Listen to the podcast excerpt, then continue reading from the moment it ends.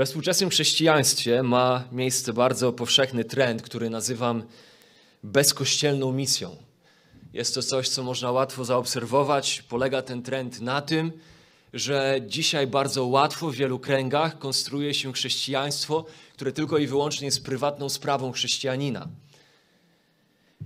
Liczy się tylko moja relacja z Chrystusem, a Kościół w najlepszym wypadku traktuje się jedynie mniej lub bardziej jako swego rodzaju dekorację do chrześcijańskiego życia. Jeżeli jest pomocny, no to wtedy jest fajnym dodatkiem.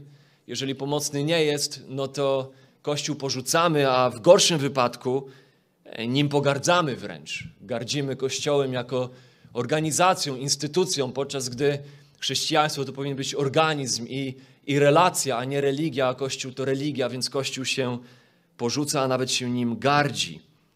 Więc nierzadko można zaobserwować w tym trendzie bezkościelnej misji, bezkościelnego chrześcijaństwa pogardę dla tych rzeczy, które Chrystus kocha.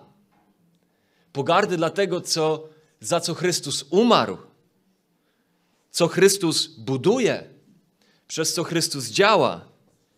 Pogardę wobec tego, co On nazywa swoim ciałem, swoją budowlą zbudowaną z żywych kamieni, co nazywa swoją ulubienicą, swoim ludem, swoją rodziną, Jego Kościołem.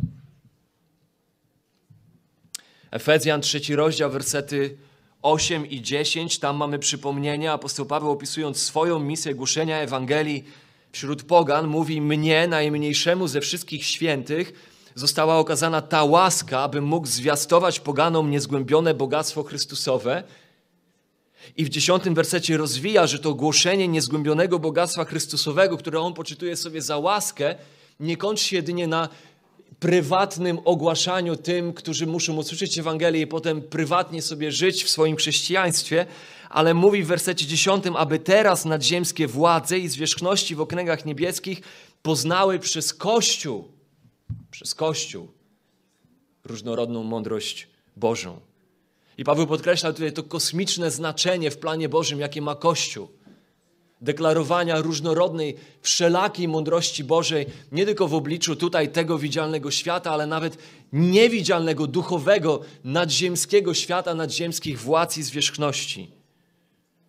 I na ten problem bezkościelnej misji, bezkościelnego chrześcijaństwa odpowiedzieliśmy sobie ostatnim razem, w zeszłym tygodniu, wskazując na wyjątkowość i ważność Kościoła w zamyśle Bożym, jednocześnie wyjaśniając sobie, czym Boży Kościół jest.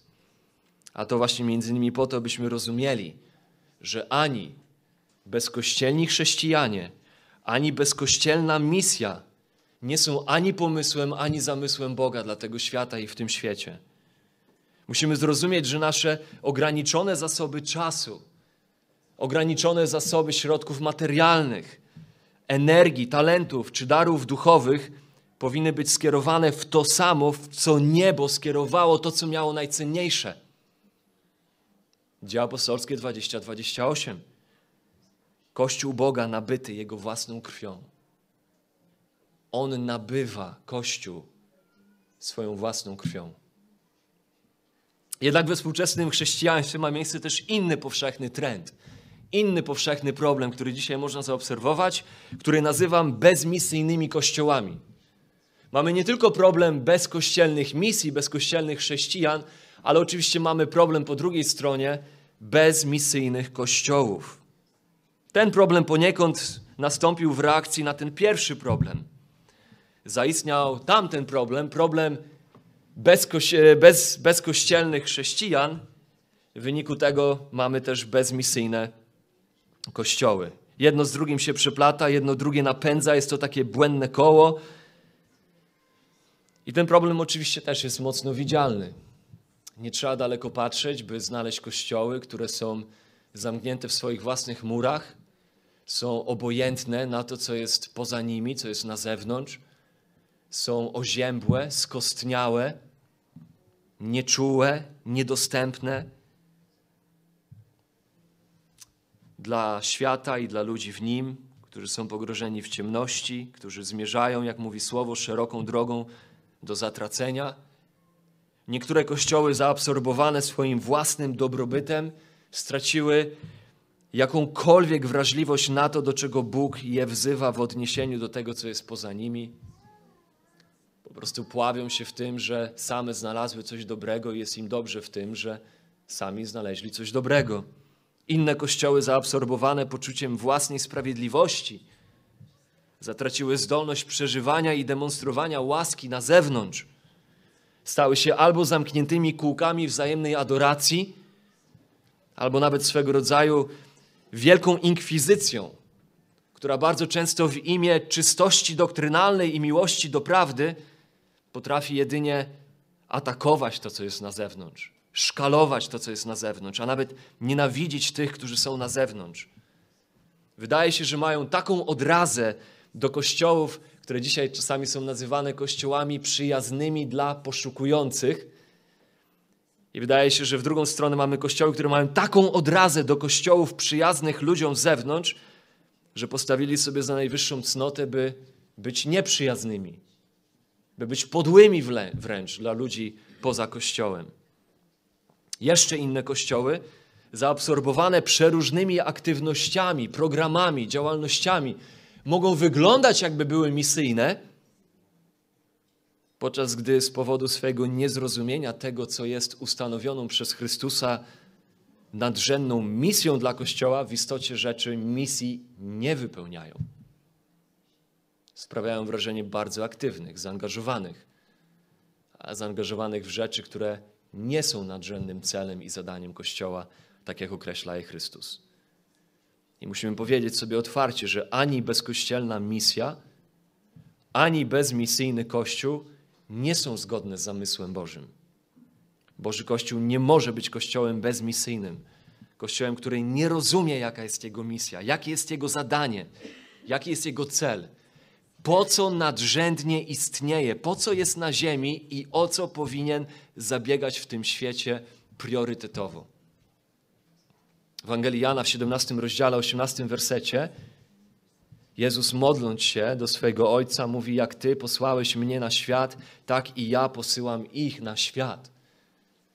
Posyłam ich na świat. A kilka rozdziałów dalej, w Ewangeliana 20-21, zwracając się już bezpośrednio do swoich uczniów, rzekł do nich Jezus, pokój wam, jak Ojciec mnie posłał, tak i ja was posyłam. Jezus jako odwieczny Bóg w ciele, tak jak ukazuje go Jan w swojej Ewangelii. Ten, który jest prawowitym królem, Mesjaszem, Synem Bożym, jako ten, który jest Panem Kościoła, który ma władzę nad wszystkim, ma władzę Kościół posłać, tak jak Ojciec posłał go, w istocie ten Kościół posyła. Pytanie, które musimy sobie zadać, brzmi więc: do czego Chrystus posyła Kościół? Co jest nadrzędnym zadaniem Kościoła, co jest centralnym skupieniem Kościoła, jakie zadanie, jaką misję wyznacza Chrystus Kościołowi. To jest pytanie, na które chcemy odpowiedzieć sobie dzisiaj, na które musimy odpowiedzieć jako Kościół. Słowo misja, ktoś może nie lubić tego słowa, powiedzieć tego słowa nie znajdujemy w Biblii, ma rację, słowo misja nie występuje w Piśmie Świętym, Słowo misja samo w sobie pochodzi z łacińskiego słowa, nie z greckiego ani z hebrajskiego, jest słowem pochodzenia łacińskiego i oznacza ono posyłać, posyłać. I choć samo słowo misja nie występuje na kartach Słowa Bożego, to koncept, który się skrywa za słowem misja, oczywiście jest tam obecny.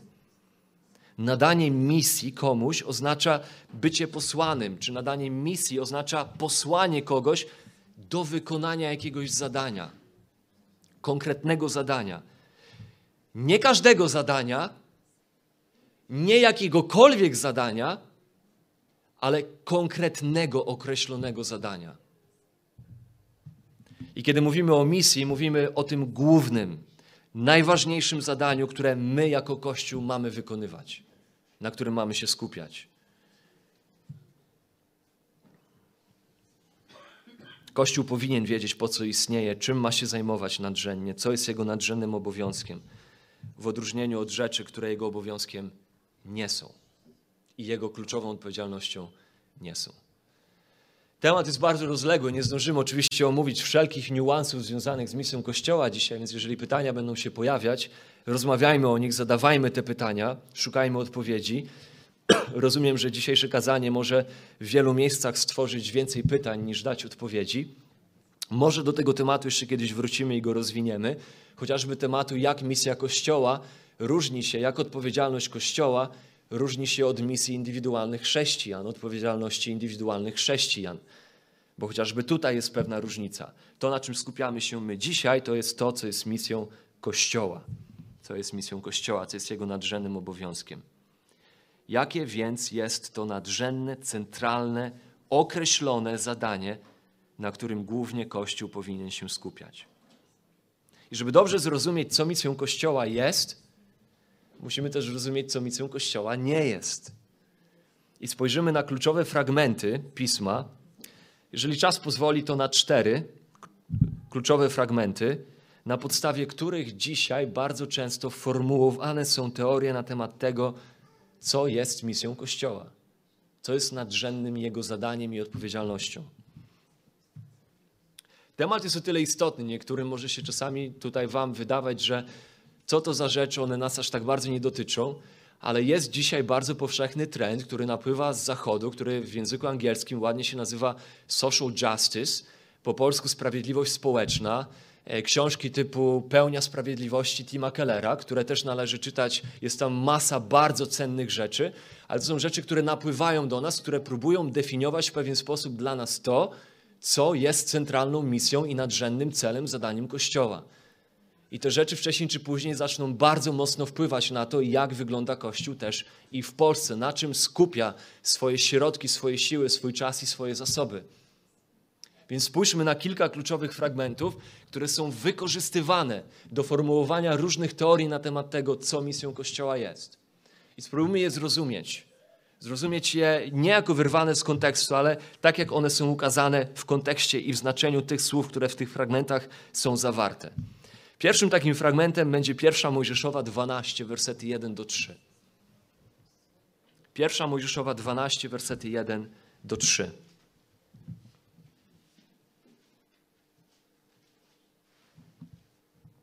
I rzekł Pan do Abrahama, do Abrama, wyjdź z ziemi swojej i od rodziny swojej i z domu ojca swego do ziemi, którą Ci wskażę. A uczynię z Ciebie naród wielki i będę Ci błogosławił. I uczynię sławnym imię Twoje, także staniesz się błogosławieństwem. Albo niektóre przykłady, będziesz błogosławieństwem.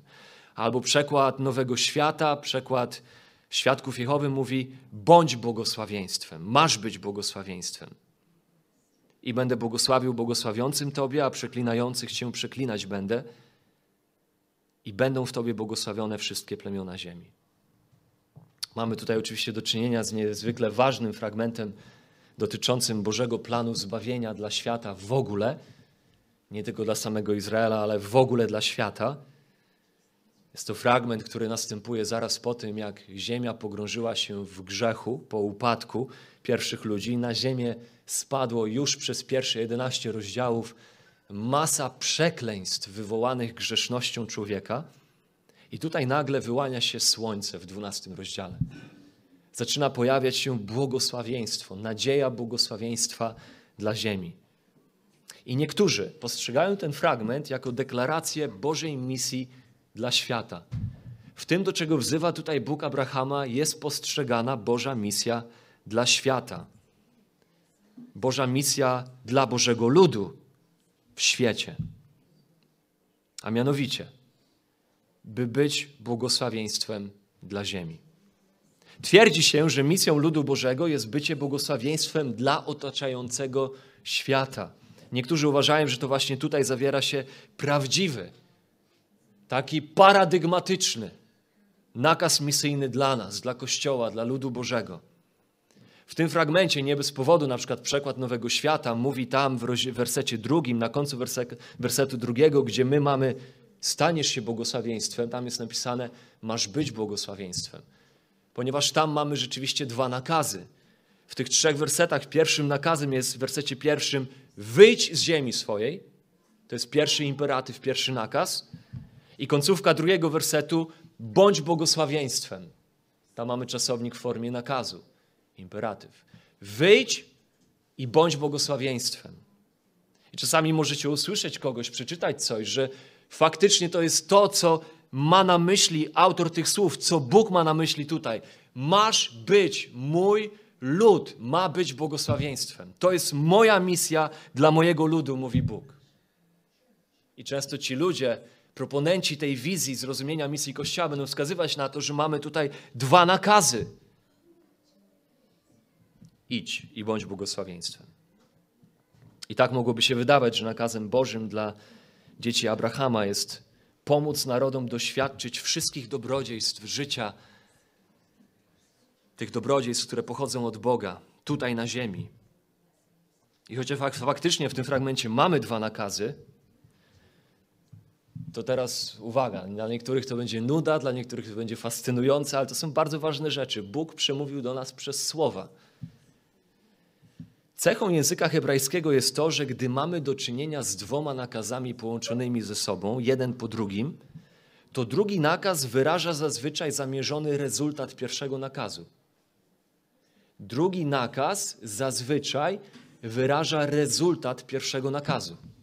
Stąd też większość przykładów polskich nie mówi wyjdź i bądź błogosławieństwem, tylko mówi wyjdź, a staniesz się błogosławieństwem. Wyjdź, a będziesz błogosławieństwem. Wyjdź, abyś był błogosławieństwem. Tym samym mamy tutaj bardziej ze stwierdzeniem niż z nakazem do czynienia. Przykładem takiej struktury językowej jest na przykład 1 Mojżeszowa 42:18. 1 Mojżeszowa 42:18. Tam Józef rzekł do nich. Nie będziemy tutaj interpretować tego fragmentu, jego kontekstu, bo to dzisiaj nas nie interesuje. Chodzi nam o samą gramatykę. Mówi tak do nich. Jeśli chcecie żyć, uczyńcie tak, bo ja boję się Boga. Uspółcześniona Biblia Gdańska mówi: Zróbcie tak, a będziecie żyć.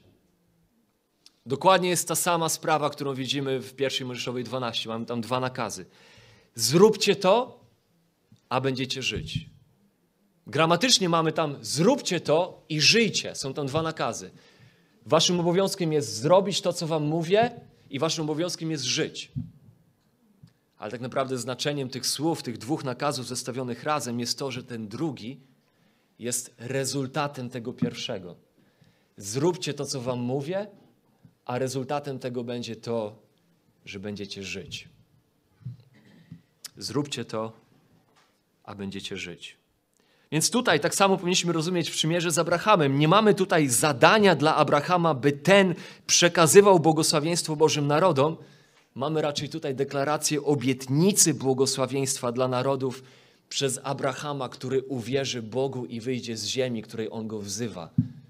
Jest tutaj raczej rezultat, jest tutaj obietnica, że jeżeli ty, Abrahamie, uchwycisz się wiarą tego, do czego ja ciebie wzywam, ty staniesz się błogosławieństwem dla narodów.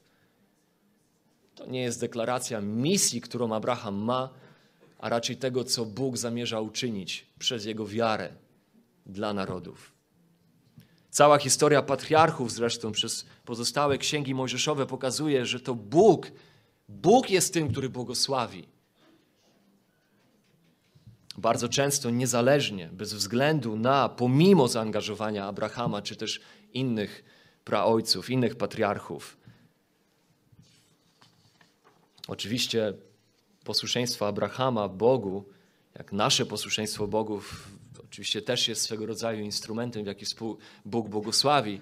Nasze posłuszeństwo Bogu jest istotne i, i ono jest pewną formą przynoszenia błogosławieństwa innym. Jednak Abraham nie opuszcza Ur chaldejskiego z intencją błogosławienia Kananejczykom na przykład.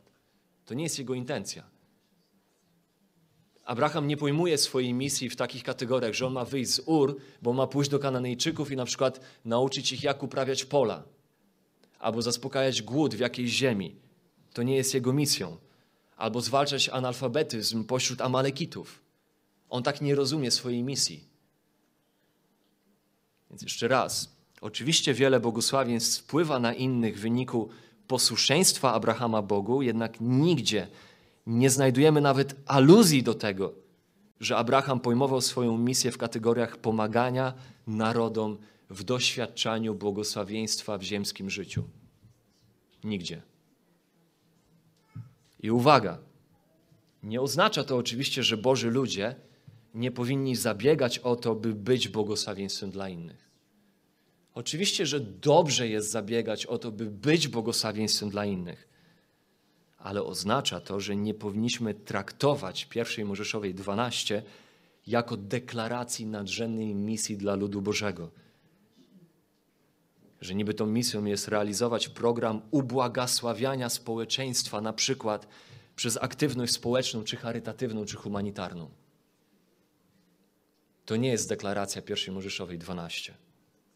Co więcej, w Galacjan 3:9 w Nowym Testamencie Paweł wyjaśnia po tym, jak zacytował pierwszą Mojżeszową 12:3, po tym, jak zacytował ten fragment wezwania Abrahama, w Galacjan 3:9 Paweł tak to wyjaśnia. Tak więc ci, którzy są ludźmi wiary, dostępują błogosławieństwa z wierzącym Abrahamem. Tym samym Paweł ukazuje nam, że jeżeli już chcemy doszukiwać się misyjnego znaczenia w pierwszej Mojżeszowej 12, to zawiera się ono nie w idź i błogosław narodom, ale zawiera się ono w idź i wzywaj narody do złożenia wiary w Chrystusie. Bo to w wierze złożonej w Chrystusie zawiera się błogosławieństwo dla nich. Drugi fragment. Druga Mojżeszowa 19, wersety 5-6. Druga Mojżeszowa 19, wersety 5 i 6.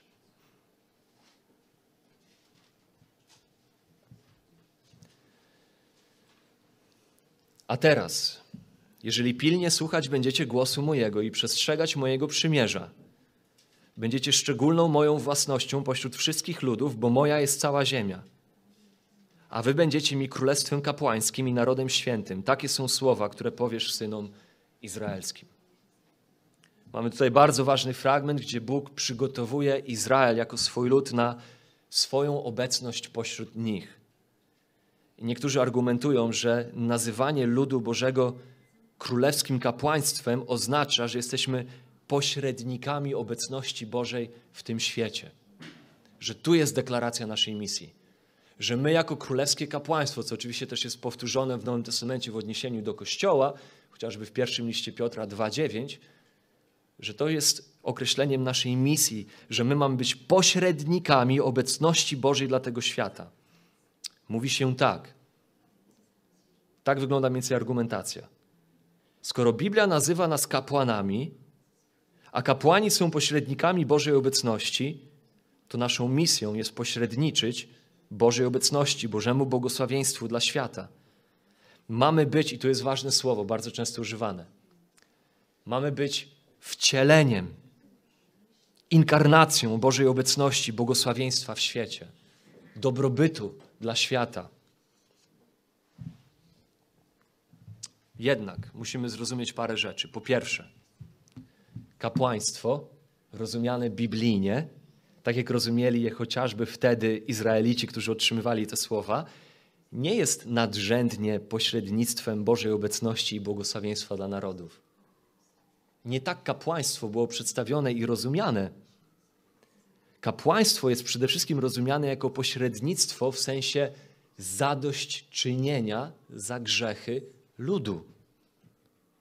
Nadrzędnym zadaniem kapłaństwa w Starym Testamencie jest pośredniczenie pomiędzy Bogiem a ludźmi poprzez składanie ofiar i zakrywanie, zaspokajanie świętego i słusznego gniewu Bożego wywołanego grzesznością ludzi. To jest główne zadanie kapłaństwa jako tego, które pośredniczy. Dokładnie tak samo Nowy Testament rozumie kapłańską służbę Jezusa, który wszedł do świątyni, list do Hebrajczyków czwarty rozdział, list do Hebrajczyków siódmy rozdział, list do Hebrajczyków dziesiąty rozdział – kapłańska służba Jezusa, który wszedł do świątyni z ofiarą własnego życia, aby w ten sposób dokonać zapłaty za grzech, otworzyć drogę do pojednania z Bogiem dla grzesznika, który inaczej z Bogiem pojednać by się nie mógł. To jest istota kapłaństwa i pośrednictwa, które zawiera się w kapłaństwie. Nie pośredniczenie w dobrodziejstwach dla otaczającego nas świata, ale pośredniczenie w kwestiach wskazywania na to, że dokonała się ofiara, która umożliwia to, by grzesznik mógł pojednać się ze świętym Bogiem, aby jego grzechy były zakryte, przebaczone, odrzucone tak daleko jak wschód od zachodu. Dodatkowo, po drugie, królewskie kapłaństwo musimy rozumieć w kategoriach takich, w jakich przedstawia go chociażby ten fragment i Biblia w ogóle, czyli w kategoriach wyodrębnienia Izraela spośród narodów.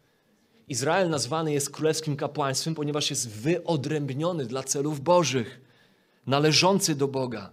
Dlatego Bóg mówi zaraz jednym tchem, że są królewskim kapłaństwem i narodem świętym. Są królewskim kapłaństwem i narodem świętym. Mają być święci, jak On jest święty, ponieważ jako Jego kapłaństwo dla Niego są wyodrębnieni, dla Jego celów, dla Jego zadań. Podobnie zresztą ukazuje to Nowy Testament. W 1 Piotra 2,9, gdzie Kościół jest nazwany królewskim kapłaństwem, ma to miejsce w kontekście powstrzymywania się Kościoła od rządzy cielesnych, od życia na wzór tego, jak żyje ten świat, w porządliwościach ciała. Czyli obraz kapłaństwa zarówno w Starym i Nowym Testamencie sugeruje raczej świętość, odrębność, a nie pośredni, pośredniczenie w udzielaniu dobrodziejstw dla otaczającego nas świata, błogosławienia narodom ziemi. Po trzecie, Gdyby w kapłaństwie ludu Bożego chodziło o jego misję ubłagasławiania naszego otoczenia, to spodziewalibyśmy się, że zostanie to jakoś wyrażone w prawie mojżeszowym, które zaraz po tej deklaracji następuje. Reszta księgi jest tak naprawdę prawem mojżeszowym dla tego ludu, który jest nazwany królewskim kapłaństwem. A mimo to, uwaga, mimo to, nakazy i zakazy prawa mojżeszowego nie mówią nic na temat misji ludu Bożego wobec narodów. Zawierają się w tych zasadach pewne elementy dotyczące tego, jak Izrael ma traktować na przykład obcych pośród siebie, jak ma okazywać troskę przybyszom, który, którzy przyjdą w jego, w, jego, w jego otoczenie. Lecz nie ma w prawie mojżeszowym ani jednego bezpośredniego, ani jednej bezpośredniej instrukcji, by Izrael szedł na świat i zaspokajał potrzeby narodów. Po czwarte, Izrael często wypełnia swoją rolę, rolę bycia królewskim kapłaństwem i narodem świętym w Starym Testamencie bardzo często wypełnia tę rolę militarnie. Więc jeżeli misją Izraela ma być pośredniczenie Bożego błogosławieństwa, ubłogosławiania narodów, no to w niektórych przypadkach ma to miejsce w dziwny sposób.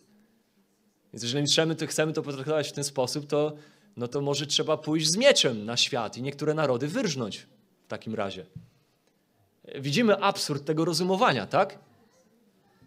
Po piąte, prorocy Starego Testamentu ganią Izrael za wiele rzeczy, ale ani razu nie winią Izraela, ani razu prorocy Starego Testamentu nie winią Izraela za zaniedbanie swojej rzekomej misjonarskiej roli w niesieniu międzynarodowego błogosławieństwa w udzielaniu dobrodziejstw otaczającemu ich światu. Oczywistym jest w Starym Testamencie, że Bóg troszczy się o narody. Dlatego na przykład Jonasza posyła do Niniwy, okazując im łaskę Niniwie. Bogu oczywiście zależy na tym, by jego wybrany lud swoim postępowaniem był ozdobą Boga, który, którego oni wyznają, w którego wierzą i by w ten sposób przyciągał narody, wskazywał na wspaniałość Boga, który jest ich Bogiem. Jednak misją Izraela nie jest udzielać dobrodziejstw otaczającemu ich światu. Nie jest to jego misją. Trzeci fragment, Łukasza 4, 16 do 21. Bądźmy cierpliwi, na koniec podsumujemy to wszystko w praktyczne wnioski, jak to się ma do nas dzisiaj. Łukasza, czwarty rozdział, wersety 16 do 21. Jeden z najpopularniejszych fragmentów misyjnych. I przyszedł do Nazaretu, oczywiście jest mowa o Jezusie, gdzie się wychował. I wszedł według zwyczaju swego w dzień sabatu do synagogi i powstał, aby czytać. I podano mu księgę proroka Izajasza, a otworzywszy księgę, natrafił na miejsce, gdzie było napisane: Duch Pański nade mną. Przeto namaścił mnie, abym zwiastował ubogim dobrą nowinę. Posłał mnie, abym ogłosił jeńcom wyzwolenie, a ślepym przejrzenie abym uciśnionych wypuścił na wolność, abym zwiastował miłościwy rok Pana. i zamknąwszy księgę, oddał ją słudze i usiadł. A oczy wszystkich w synagodze były w niego wpatrzone. Zaczął tedy mówić do nich: Dziś wypełniło się to pismo w uszach waszych. To jest początek publicznej służby Jezusa. Można powiedzieć, że on tutaj czyni swego rodzaju wprowadzenie do siebie samego, kim on jest, po co on przyszedł. Bez wątpienia jest to jedna z najklarowniejszych deklaracji misji Jezusa. Po co Jezus przyszedł?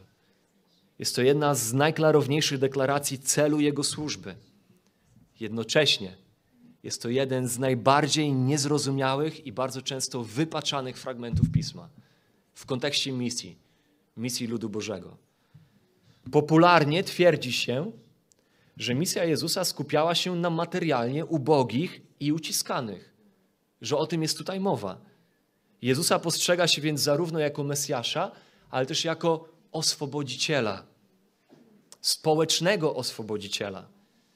Jezus przyszedł przynieść ulgę zgnębionym, przyszedł przynieść pomyślną, pomyślność ubogim, przyszedł przemienić, przetransformować struktury społeczne, przyszedł przywrócić pokój na ziemi, tak zwany Boży szalom. Przyszedł przynieść miłościwy rok Pana, przynieść wszechogarniający pokój dla świata. Tym samym misją Kościoła na ziemi jest to samo, deklaruje bardzo wielu, a mianowicie, aby być przedłużeniem Królestwa Bożego, tak by przenikało ono wszystkie możliwe sfery społeczeństwa ze szczególnym naciskiem na ubogich i potrzebujących.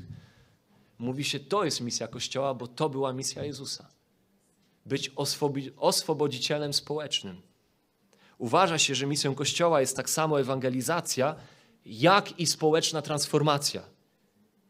Łukasza 4 pokazuje, że misją Jezusa przecież było służyć ubogim. Więc to powinno też być misją Kościoła.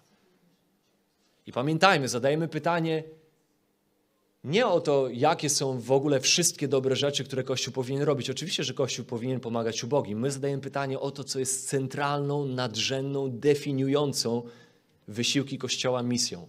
O to pytamy dzisiaj. Co jest w centrum jego zadań. Więc oczywiście poniekąd jest to prawdą, że Kościół ma służyć ubogim, jednak wymaga to sprecyzowania. Więc po pierwsze, musimy zwrócić uwagę na to, jakie w tym tekście czynności podkreśla ten tekst. Jakie czynności Jezus podkreśla na temat swojej misji. Wróćmy jeszcze raz do tego tekstu i przeczytajmy uważnie. Od wersetu 18. Możemy sobie podkreślać, jakie aktywności, jakie czyny, jakie czasowniki podkreślają działalność Jezusa. Werset 18. Duch Pański nade mną przeto namaścił mnie, abym, pierwsze słowo do podkreślenia, abym zwiastował ubogim dobrą nowinę.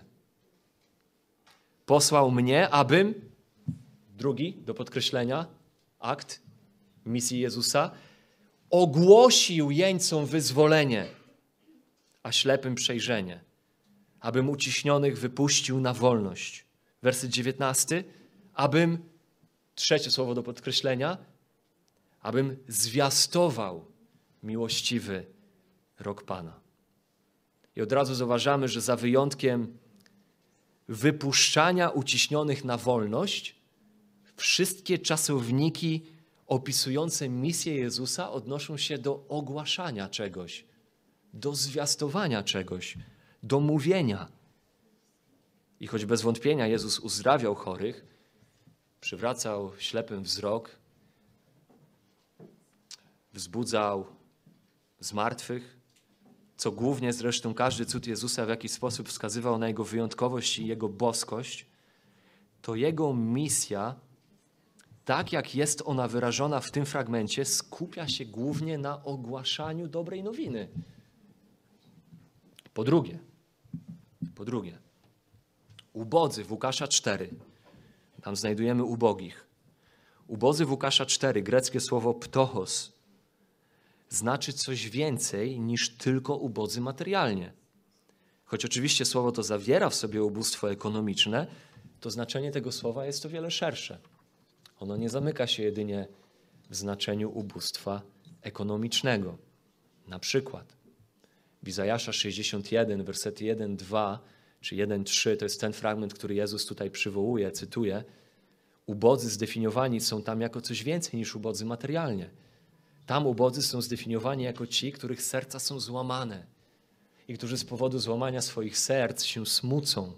I to są ci, którzy są ubodzy duchowo, ubodzy wewnętrznie, których serca są uniżone i pokorne, i którzy w wyniku swojego ubóstwa i skruszoności swoich serc ufają Panu, wypatrują Pana, wyczekując od Niego olejka radości, jak mówi Izajasz. I wyraźnie widać, że ubóstwo, jakim jest mowa, wykracza poza ekonomiczną definicję tego słowa. Dalej, ptochos oczywiście czasami pojawia się w znaczeniu niedosłownym, ale w przynośni. W samej Ewangelii Łukasza to słowo pojawia się dziesięć razy. Siedem razy oznacza dosłowne ubóstwo materialne, ale trzy razy wydaje się, że oznacza ubóstwo w przenośni. 4,18, 6,20 i 7,22. A na przykład, można sobie zapisać na marginesie swojej Biblii, objawienie 3,17, objawienie 3,17 jest bardzo klarownym przykładem niedosłownego znaczenia słowa ptochos, ubóstwa. Kościół w Laodycei uważał się za bogaty, lecz Jezus mówi w głębszym sensie, w duchowym sensie. Był biedny, ślepy i nagi i pożałowania godny. W języku polskim zresztą też biedy, biedny oznacza różne rzeczy, aniżeli jedynie ubóstwo materialne. Niejednokrotnie, jak się Jaś gdzieś tam uderzy w coś, no to mówimy, oj, biedny Jasiu. To nie znaczy, że Jaś jest ubogi materialnie, ale że w tym momencie doświadczył jakiegoś rodzaju ubóstwa fizycznego albo nawet emocjonalnego, bo doświadczył czegoś, co sprawiło mu ból wewnętrzny. I z tego powodu cierpi, płacze, w środku przeżywa jakąś rozterkę. I mówimy, biedny Jaś. Dalej, zauważmy, że kontekst, jeżeli potraktujemy ubogich dosłownie w tym fragmencie, że chodzi tylko o ubogich materialnie, to uwaga, nasza konsekwencja i logika w czytaniu tekstu, w rozumieniu w ogóle jakiejkolwiek informacji wymagałaby od nas, by też dosłownie potraktować wszystko inne, o czym mówi Jezus w tym fragmencie. Czyli jeżeli traktujemy ubóstwo dosłownie, to dosłownie powinniśmy traktować uwalnianie jeńców i uciśnionych. A jednak nie znajdujemy w Nowym Testamencie ani jednej wzmianki o tym, by Jezus kiedykolwiek uwolnił jakiegokolwiek jeńca w czasie swojej ziemskiej służby. Nie ma innego przykładu. De facto w Łukasza 7, 18-23 czytamy, że to było coś, co trapiło Jana Chrzciciela. To było coś, nad czym zastanawiał się Jan Chrzciciel, który był w więzieniu. I zastanawiał się, dlaczego, co się dzieje. Czy Jezus nie jest tym, który powinien uwalniać jeńców? A jednak Jezus najwyraźniej miał na myśli coś więcej niż dosłowne zrozumienie zniewolonego jeńca. Zniewolenie i uciśnienie naturalnie rozumiemy duchowo w tym fragmencie, tym samym także w ubóstwie powinniśmy widzieć coś więcej niż aspekt jedynie materialny. I ostatnie, dalszy kontekst tego fragmentu też świadczy o tym, że chodzi Jezusowi o coś więcej niż ubóstwo materialne. Bo jeżeli byśmy zeszli kilka wersetów niżej, do wersetów 25 do 27, Łukasza 4, 25 do 27, tam Jezus przywołuje dwa przykłady, konkretne przykłady tego, o jakich osobach mówi, kiedy ma na myśli ubogich, do których przyszedł. Przywołuje dwa przykłady ze Starego Testamentu. Pierwszym przykładem jest wdowa Sarepty, która faktycznie była uboga materialnie, ale drugim przykładem jest kto? Jest Naman. Naman, generał, dowódca wojsk syryjskich, człowiek niezwykle zamożny, bogaty, ale który ukazany jest jako ten, który uniżył się przed Bogiem, zanurzając się siedem razy w rzece Jordan, który jest przykładem ubóstwa, o jakim mówi Jezus.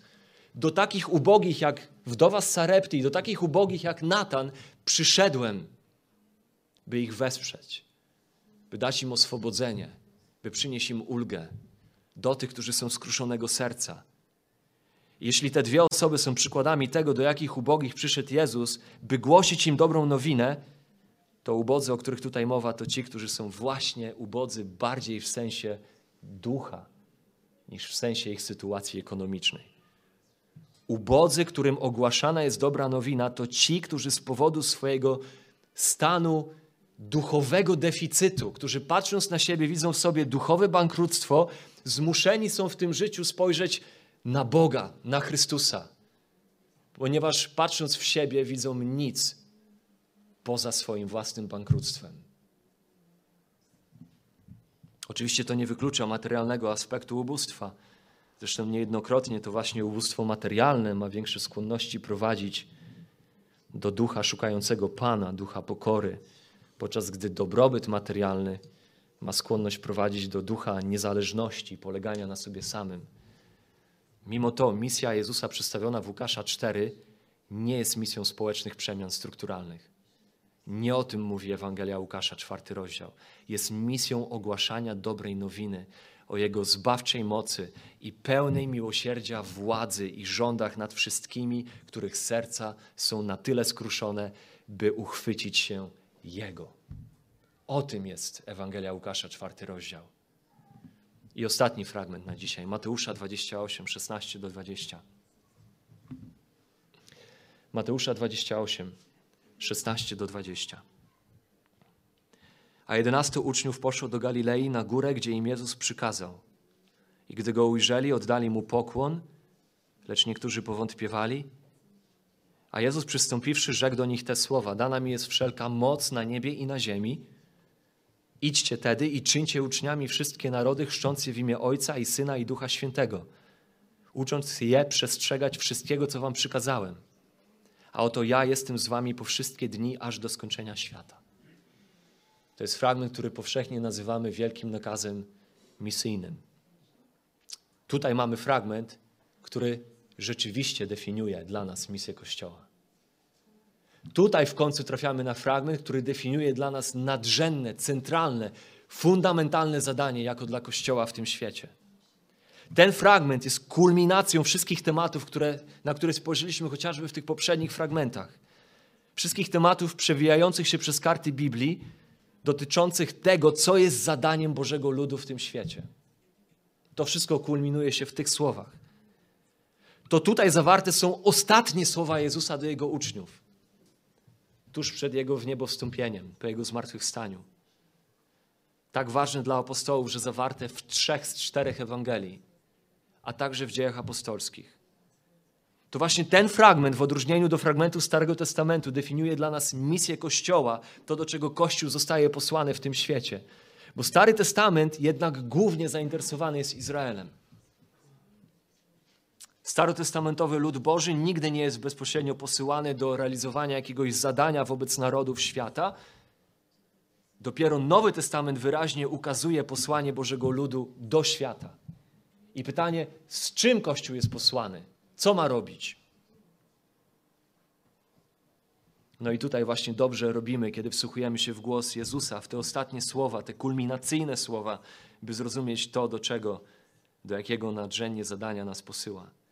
I wszystko w Ewangeliach kulminuje się w wielkim nakazie misyjnym. Wszystko to, kim jest Jezus. Moja jest władza i moc, wszelka władza na niebie i na ziemi. A także to, do czego wzywa Kościół. Wszystko w Ewangeliach kulminuje się we wielkim nakazie misyjnym, a wszystko w dziejach apostolskich, które następują po Ewangeliach, wypływa z wielkiego nakazu misyjnego. Uczniowie mają świadczyć o Jezusie w Jerozolimie, w Judei, w Samarii i po ziemi, i to jest dokładnie to, co Kościół robi przez całe dzieje apostolskie. Chrystus jest głoszony w Jerozolimie, rozdziały od 2 do 7 jest głoszony w Judei i Samarii, rozdział 8, i jest głoszony po ziemi od 9 rozdziału, kiedy Bóg zbawia Pawła i posyła go na krańce ówcześnie znanego świata. Dzieje apostolskie nawet kończą się Pawłem przebywającym w areszcie, mówiącym takie słowa. 28:31. Głosząc Królestwo Boże i nauczając o Panu Jezusie Chrystusie śmiało bez przeszkód. To jest to, jak Kościół rozumiał swoją misję. Wszystko w dziejach apostolskich wypływa z wielkiego nakazu misyjnego. Wielki nakaz misyjny nie jest jedynie jakimś przypadkowym fragmentem, ale jest tym, na co wszystko wskazuje i tym, z czego wszystko wypływa. Co w tym fragmencie znajdujemy? No, widzimy, że Jezus idzie z nimi na górę. Na górach mają miejsce najważniejsze wydarzenia Biblii. Od góry Synaj, przez górę przemienienia, przez kazanie na górze, po górę oliwną. Tutaj ma paść bardzo ważna instrukcja dla uczniów Chrystusa. Widzimy dalej, że zanim da im to konkretne zadanie, zapewnia ich o swojej władzy. Moja jest wszelka władza i moc. Innymi słowy, misja, do której wezwie Kościół, wypływa z i opiera się na jego władzy. On już ma wszelką władzę. Kościół nie jest posłany na świat, aby zdobywać coś dla Chrystusa. Wszystko już jest Jego. Wszystko należy do Niego.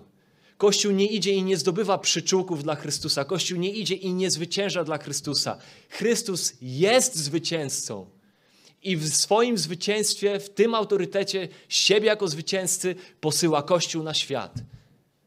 Z misją ogłaszania prawdy na temat tego, kim on jest i co on uczynił. I potem mówi, co jest tą misją. Mamy jeden czasownik. Czyńcie uczniami. Czyńcie uczniami. Co? Ludzi spośród wszystkich narodów. Jak? Idąc, chrzcząc, nauczając. Marek, kiedy zawiera w swojej Ewangelii nakaz misyjny, dodaje, podkreśla bardzo mocno Marka 13, 10, 14, 9, że Ewangelia ma być głoszona całemu światu. Łukasz w swojej Ewangelii 24, 44 do 49 i w dziejach 1,8, bo autorem dziejów jest Łukasz, podkreśla, że wielki nakaz misyjny realizuje się w zwiastowaniu w mocy ducha.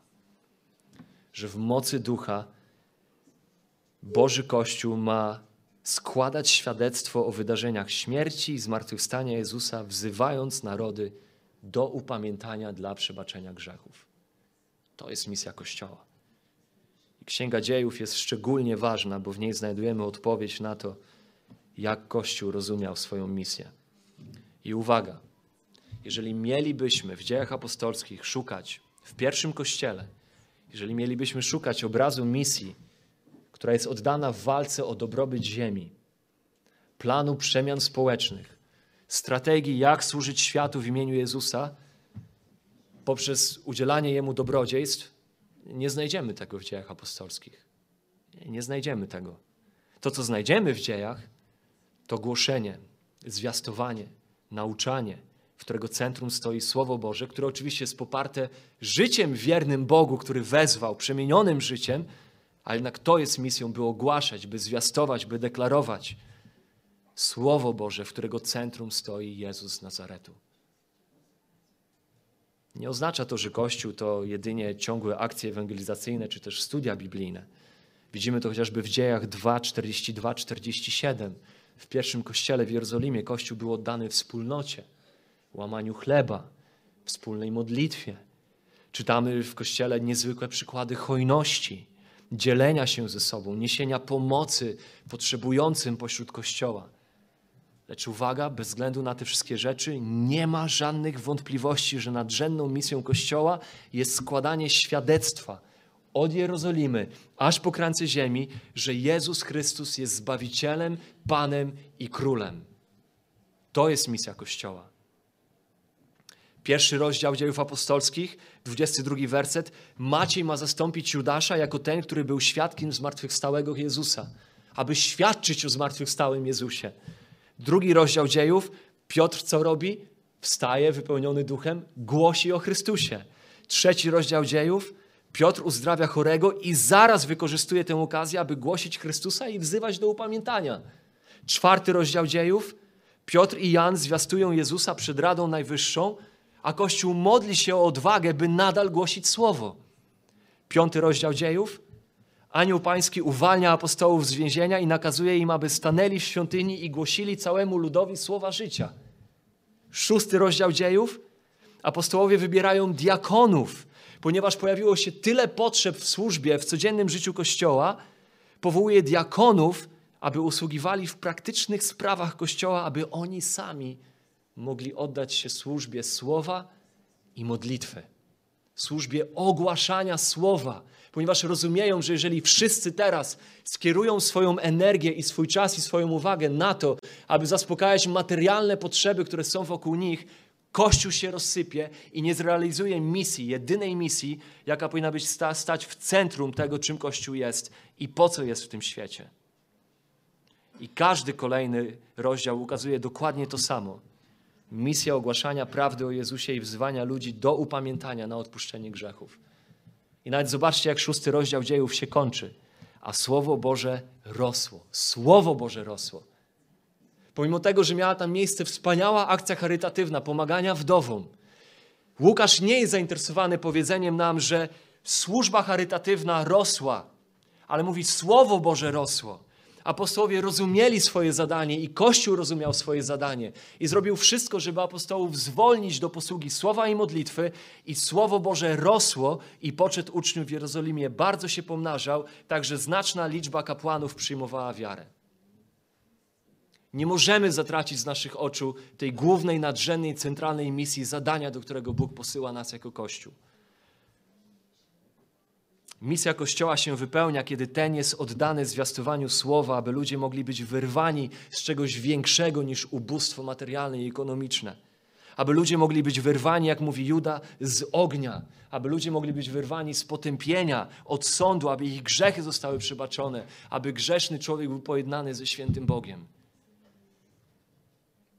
Więc podsumowując, misję Kościoła możemy zdefiniować tak. Definicja na sam koniec.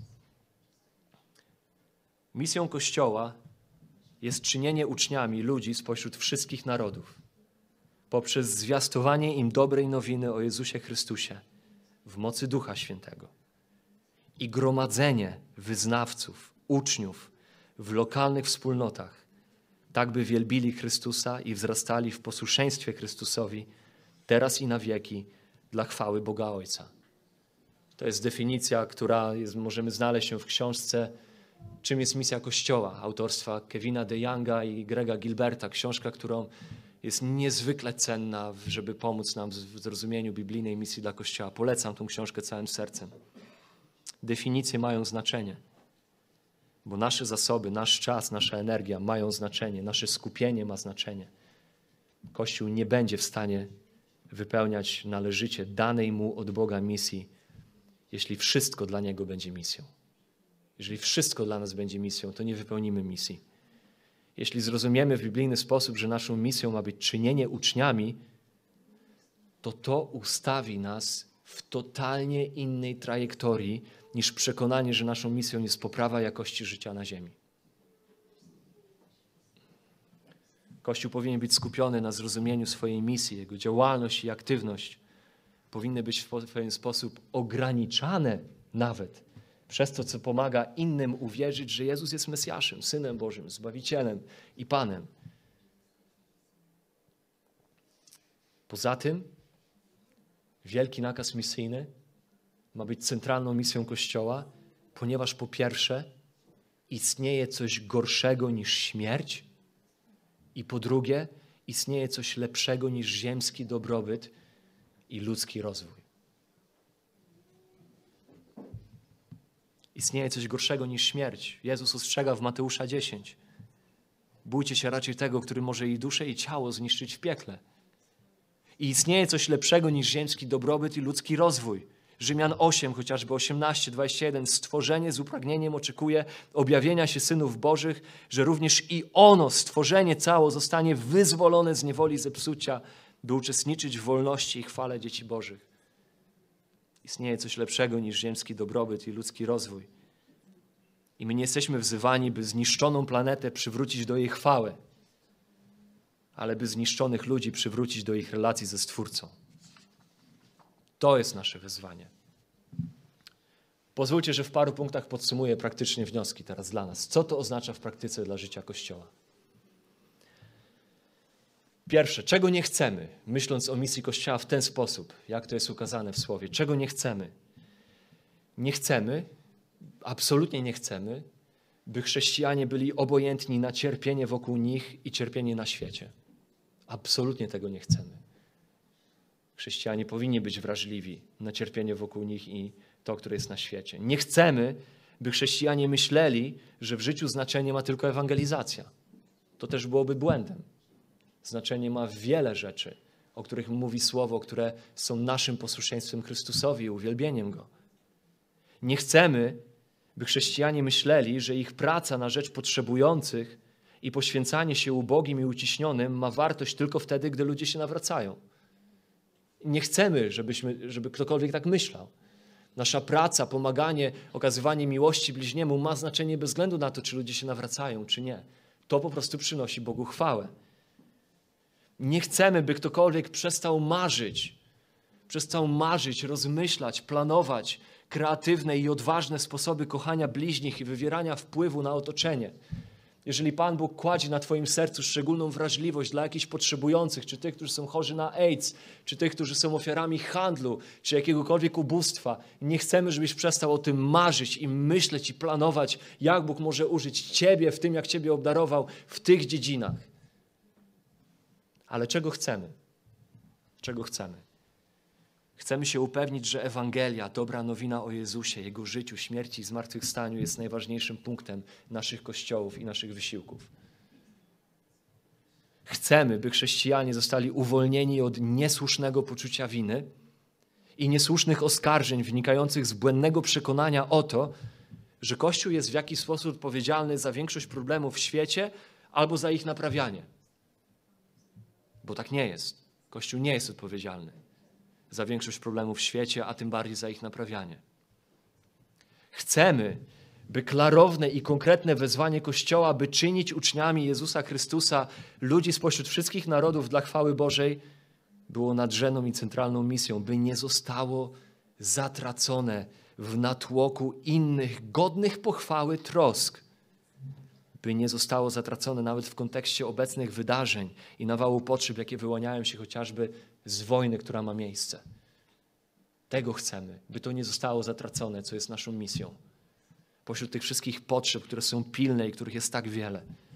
Chcemy, by Kościół pamiętał, że jest coś gorszego niż śmierć i jest coś lepszego niż ludzki rozwój i ziemski dobrobyt.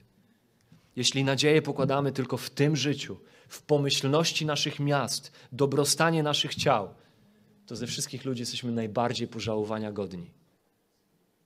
I chcemy na koniec, i chcemy, pragniemy, by nasza gorliwość, pragnę i chcę, by moja gorliwość dla ratowania dusz była przynajmniej taka sama jak moja gorliwość dla zaspokajania potrzeb ziemskich i cielesnych, tych, którzy wokół są potrzebujący.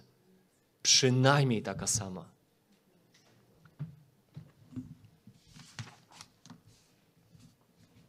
Powstajmy do ostatniej pieśni.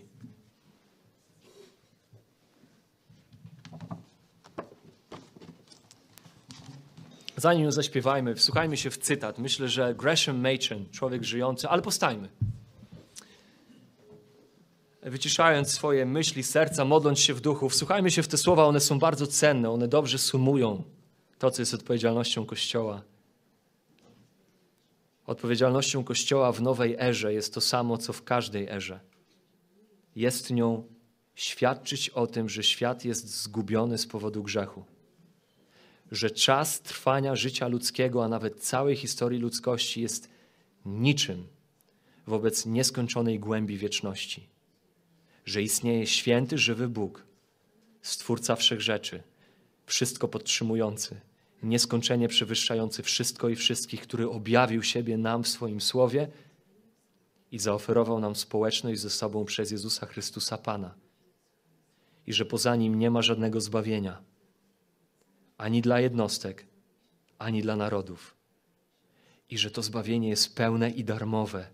I że ktokolwiek je otrzyma, wraz z nim posiądzie zarówno dla siebie, jak i dla wszystkich innych instrument do nabycia skarbu, w porównaniu z którym wszystkie królestwa ziemi, nie, wszystkie cuda gwieździstego nieba są tylko pyłem pod nogami. Niektórzy twierdzą, że przesłanie to jest niepopularne, niepraktyczne, lecz to przesłanie jest przesłaniem Kościoła Bożego. Zaniedbaj je, a będziesz miał tylko zniszczenie. Uchwyć się go, a będziesz miał życie. Zaśpiewajmy pieśń, a potem poproszę Aleksa, aby zakończył czas naszego nabożeństwa.